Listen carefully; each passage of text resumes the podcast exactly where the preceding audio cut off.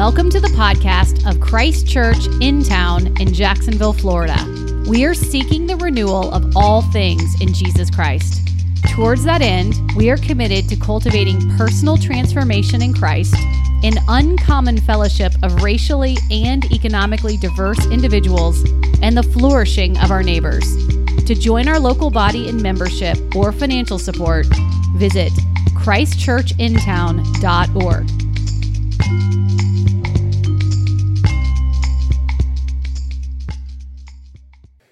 this morning we are continuing a sermon series that we've been in for the past few months in the book of Exodus. Uh, and throughout, uh, we have been uh, seeing in numerous ways the way that the Exodus story really frames our story for us.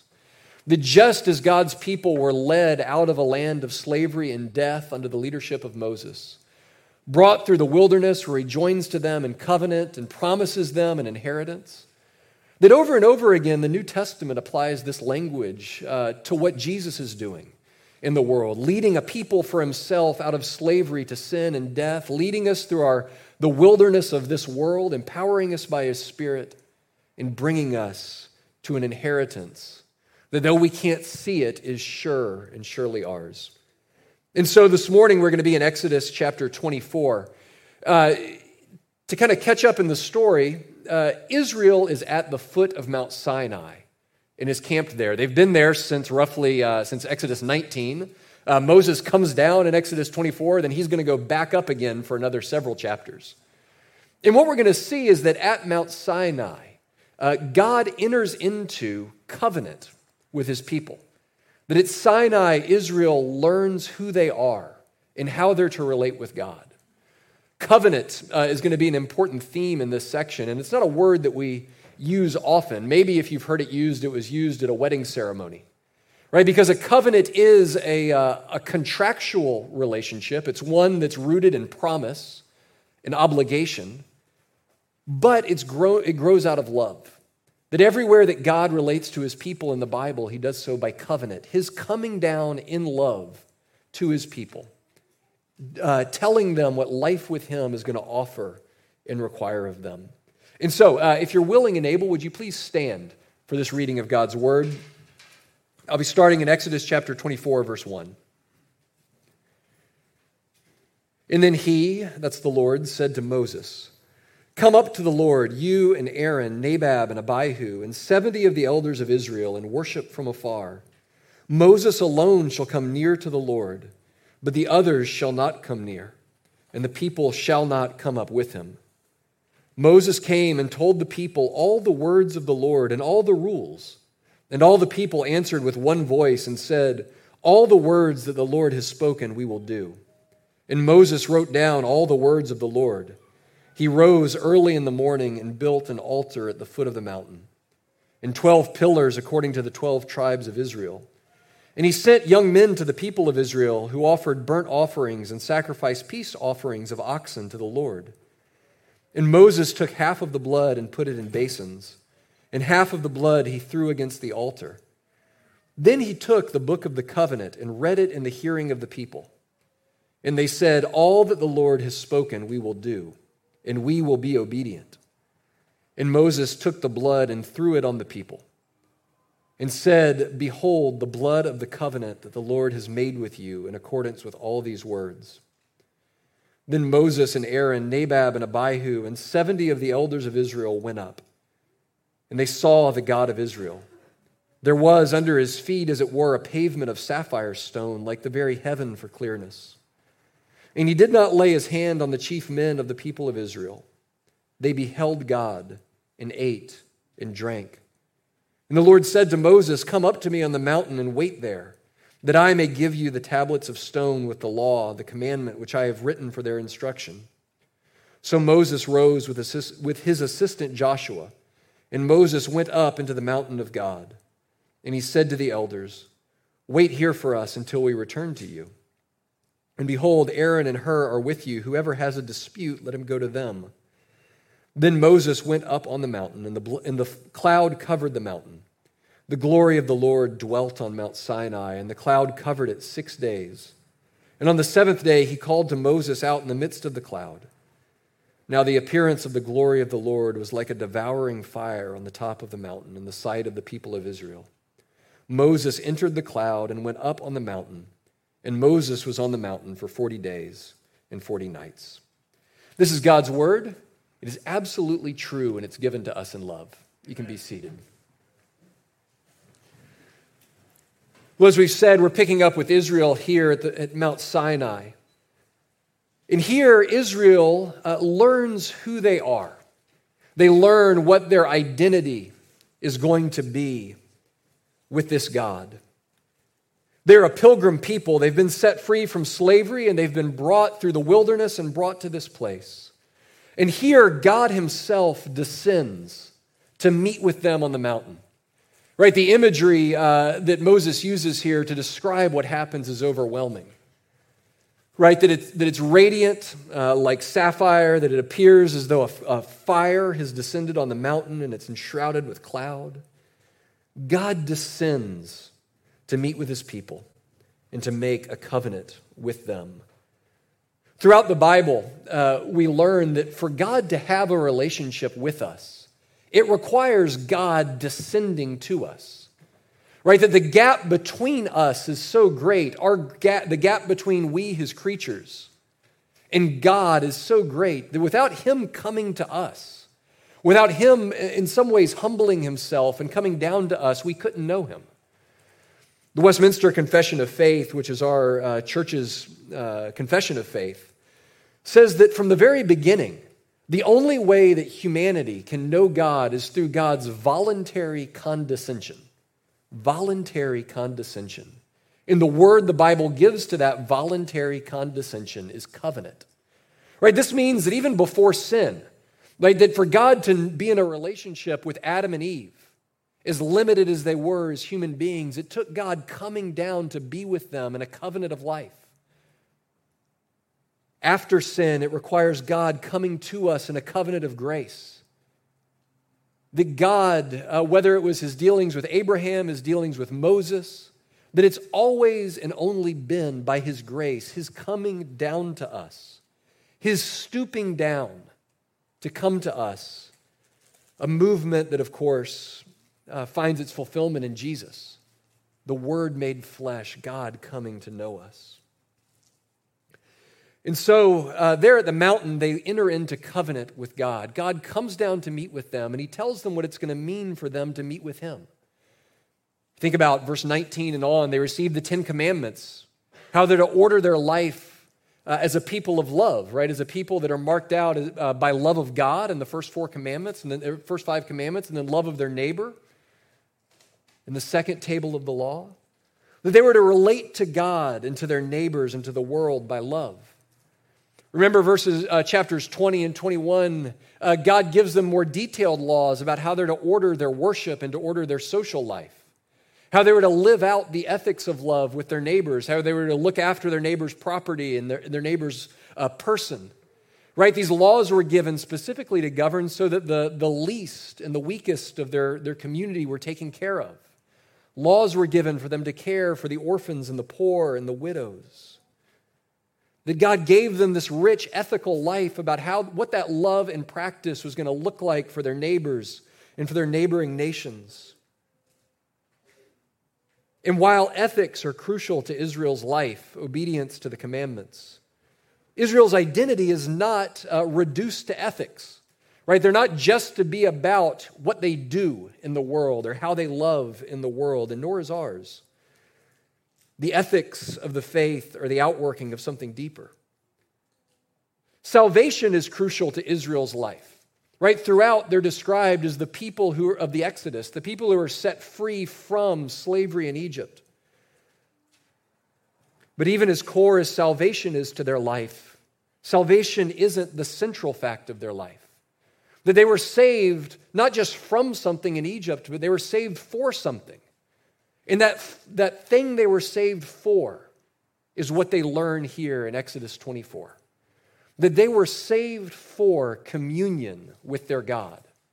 That they were saved for the enjoyment of His presence at the very center of their life. That the ethics and the commandments work out of that communion. That life with God is what empowers them. And the salvation has always been about being saved for God, to love Him, to live with Him, to worship Him, and to know Him. And friends, this is the center of our life as well communion with the living God. Over and over again, uh, the scriptures show us that, it's, that we are saved for communion. And that's the heart of our life. This is the core of the New Testament's theology. Right? All of Paul's uh, rich language about justification and sanctification and adoption, all of that is, finds its place around his favorite way of describing the Christian life, which is life in Christ, together with Christ, Christ in us, and us in Christ, enjoying communion together. All of his ethical teaching roots out what it means to live in this life as people who have communion with God and Christ, what it means to be holy as he is holy. And friends, what we see here is that a church has no life in it if it is not constantly orienting itself around its communion with God. Right? That of all of the all of the other wonderful things that churches do in the world, the center of our life is communion with the living God.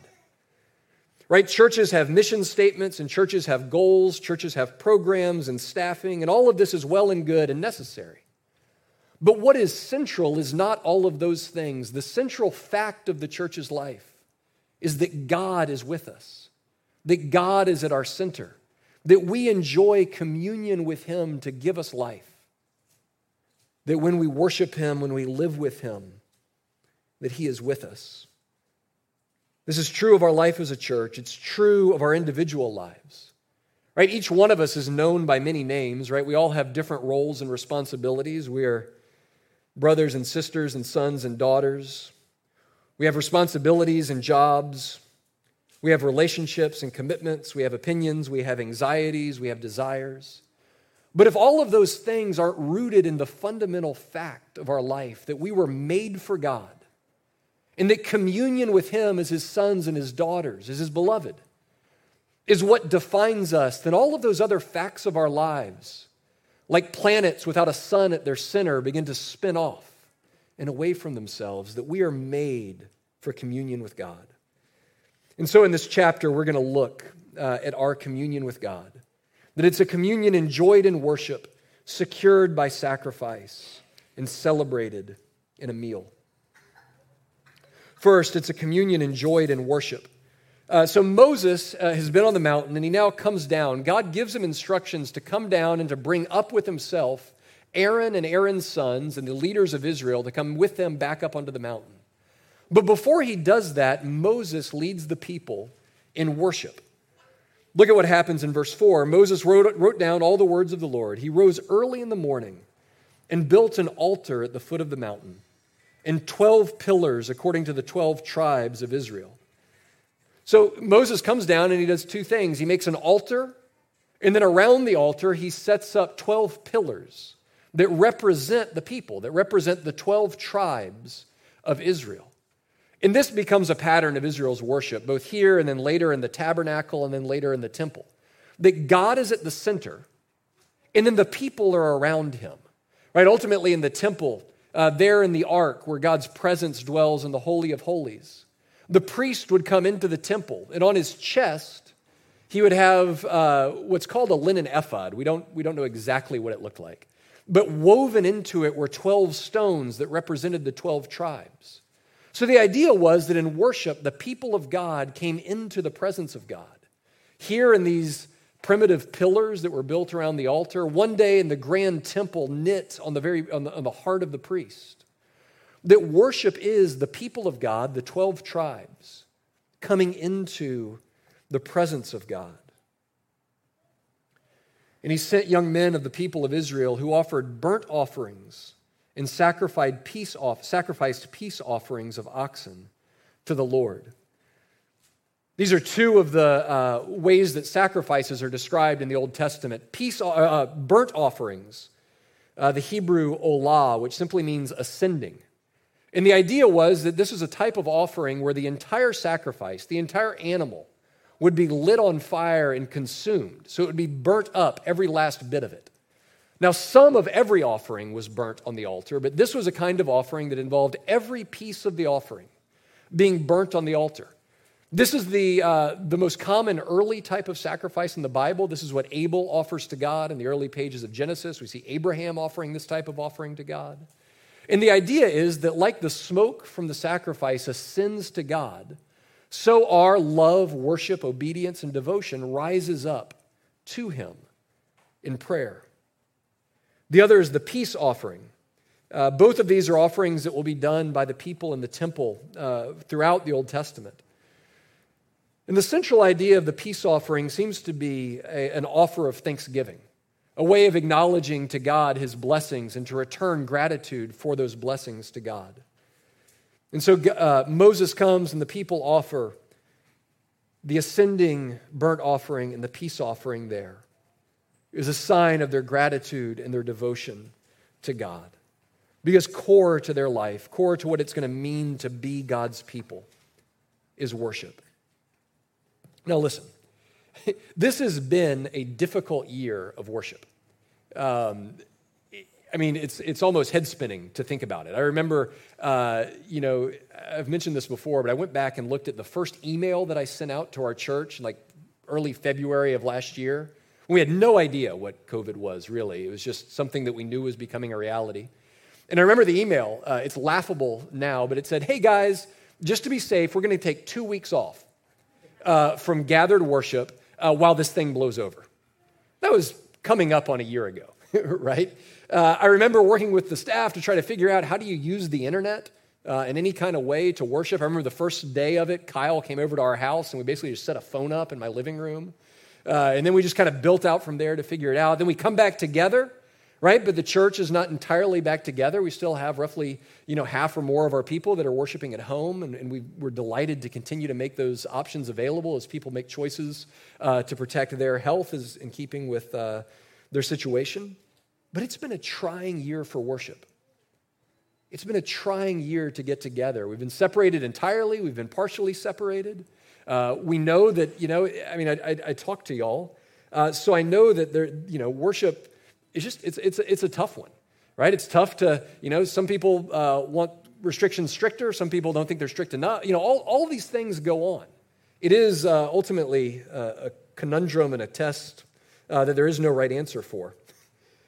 But what happens when worship goes into hard times, when we're separated from one another, when worship ceases to be at the center of a church's life, things become hard right? When, when the thing that we exist to do, we can, of course, continue to do, right? Even we were worshiping at home in our pajamas and we're all separated and not seeing each other, we are making the best of it. We're making the best of it now. We don't know how long it'll go, right? Until things feel like we're not even thinking about COVID.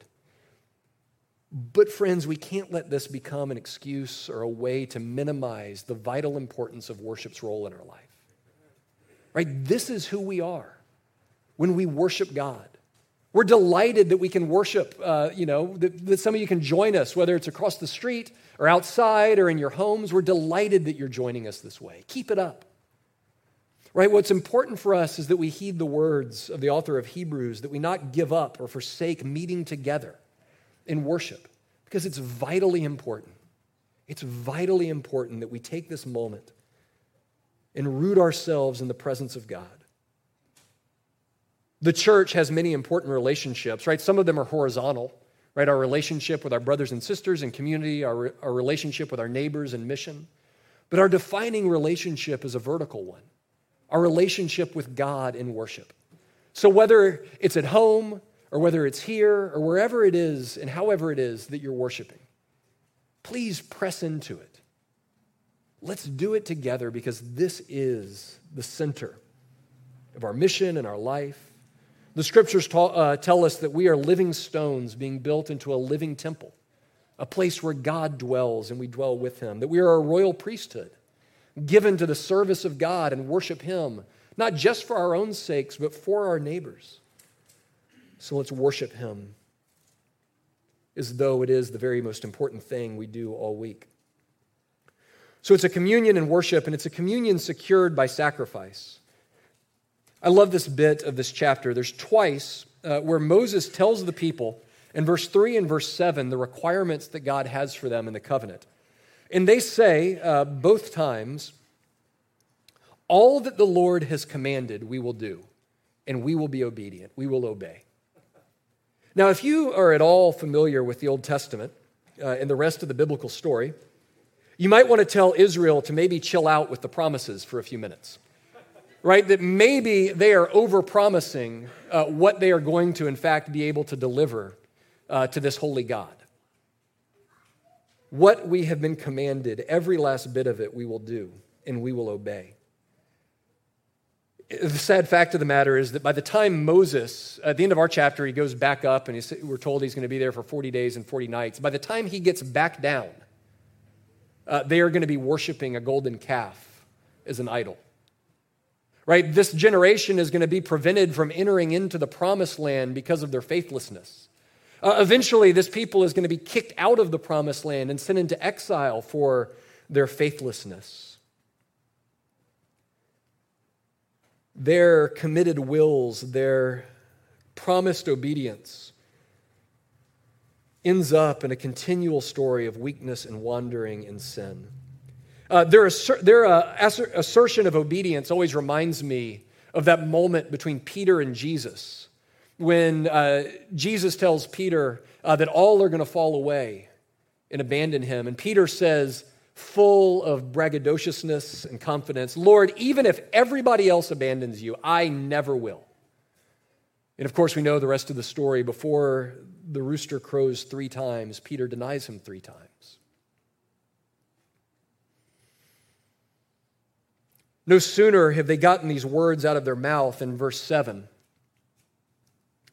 All that the Lord has spoken, we will do, and we will be obedient. Verse 8. And Moses took the blood and threw it on the people and said, Behold, the blood of the covenant that the Lord has made with you in accordance with all these words.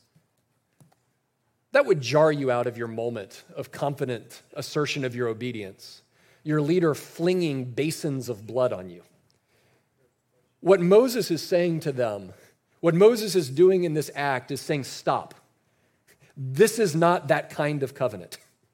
Yes, your obedience is necessary, right? Your faithfulness to God's promises is necessary. Your response of gratitude to God is necessary but it is a poor foundation for a covenant. Right? If, you're, if the basis of your relationship with God rests on your confident assertion of your goodness, of your obedience, of your righteousness, then it is a poor foundation indeed. And so Moses says it's not that kind of covenant. Your love, your obedience doesn't form its foundation. This blood forms its foundation.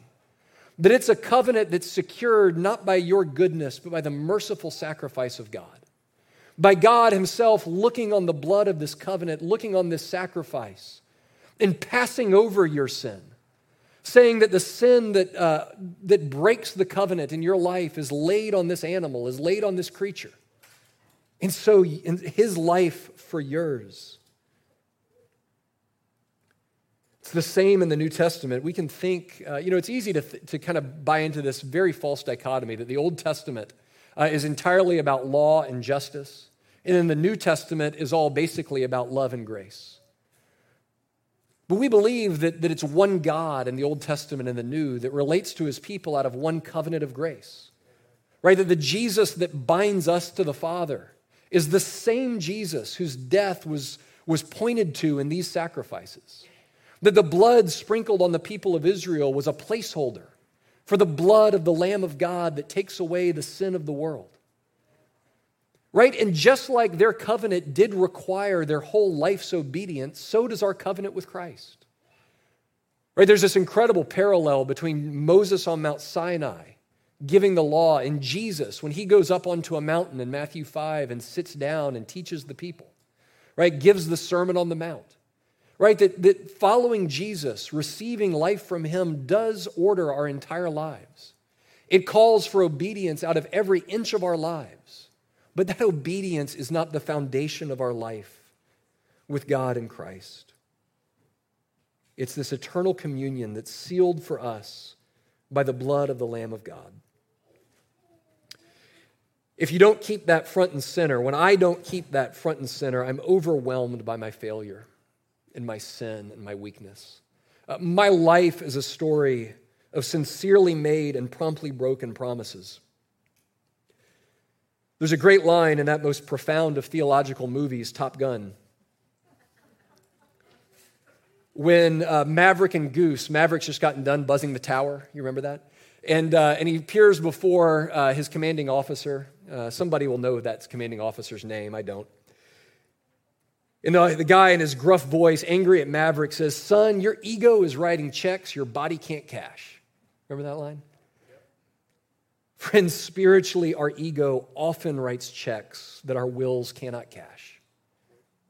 My life, uh, I, my ego loves to rest in my abilities, my goodness, my abilities as a pastor, as a husband, as a father, as a friend, and just generally as a disciple of Jesus. And yet, uh, my life, my will, my heart cannot keep up with my promised obedience. And Jesus, just like Moses, reminds me of the blood that I am who I am when I'm trusting in the Lamb of God, when I'm allowing myself to be covered by grace, when I'm resting not in my strength or my obedience, but in His mercy. And so it's a communion sealed by sacrifice. And then finally, it's a communion celebrated in a meal. Moses now takes uh, Aaron, Nadab, Abihu, and 70 of the elders of Israel, and they go up onto the mountain to see God. There was under his feet, as it were, a pavement of sapphire stone, like the very heaven for clearness. I love this that it says that they saw God. We know from elsewhere in the scriptures uh, that no one, no one, no man or woman can see God and live. Right? The scriptures tell us that there's only one who's ever seen God, and that's the Son, has beheld the, the glory of the Father. And so Moses says that they see God, but then all that's described is his feet and what his feet are sitting on. Right? Uh, later on, Moses is going to see what we're told is the backside of God's glory. That there's this idea that they're always kind of, God's giving them a glimpse of who he is, but it's always mediated. It's always a sideways glance. It's a glance of a, a piece of a hint of his glory so that they're not overwhelmed by his holiness. And so they come and they see God. Amazingly, we're told in John chapter 1 no one has ever seen God, the only God who is at the Father's side, but he has made him known. It's amazing to think that Jesus gives us a clearer picture of God, a more real vision of God than Moses ever enjoyed.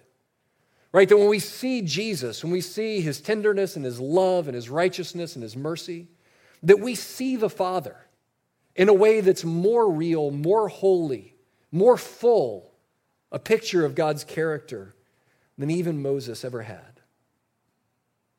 And we're told that they saw God and they ate and they drank. That would be a pretty good uh, picture of what I hope we experience in worship every time we gather that we see God in Jesus, that we see His grace and His truth and His beauty, and then we eat and we drink. We're fed by His grace and by His goodness. Throughout the scriptures, covenants are confirmed in a meal. This idea that, uh, that God wants to live in communion with us finds its confirmation in a meal. God Himself breaking bread with His people. The, the worship of Israel in the temple was a meal, part of the sacrifice going to God, part of it eaten by the people. And so Moses and the people eat and drink with God, a table in the wilderness, enjoying this communion with God. Later, the kingdom of God is going to be envisioned as a, king, as a covenant meal offered for all people. Isaiah chapter 25.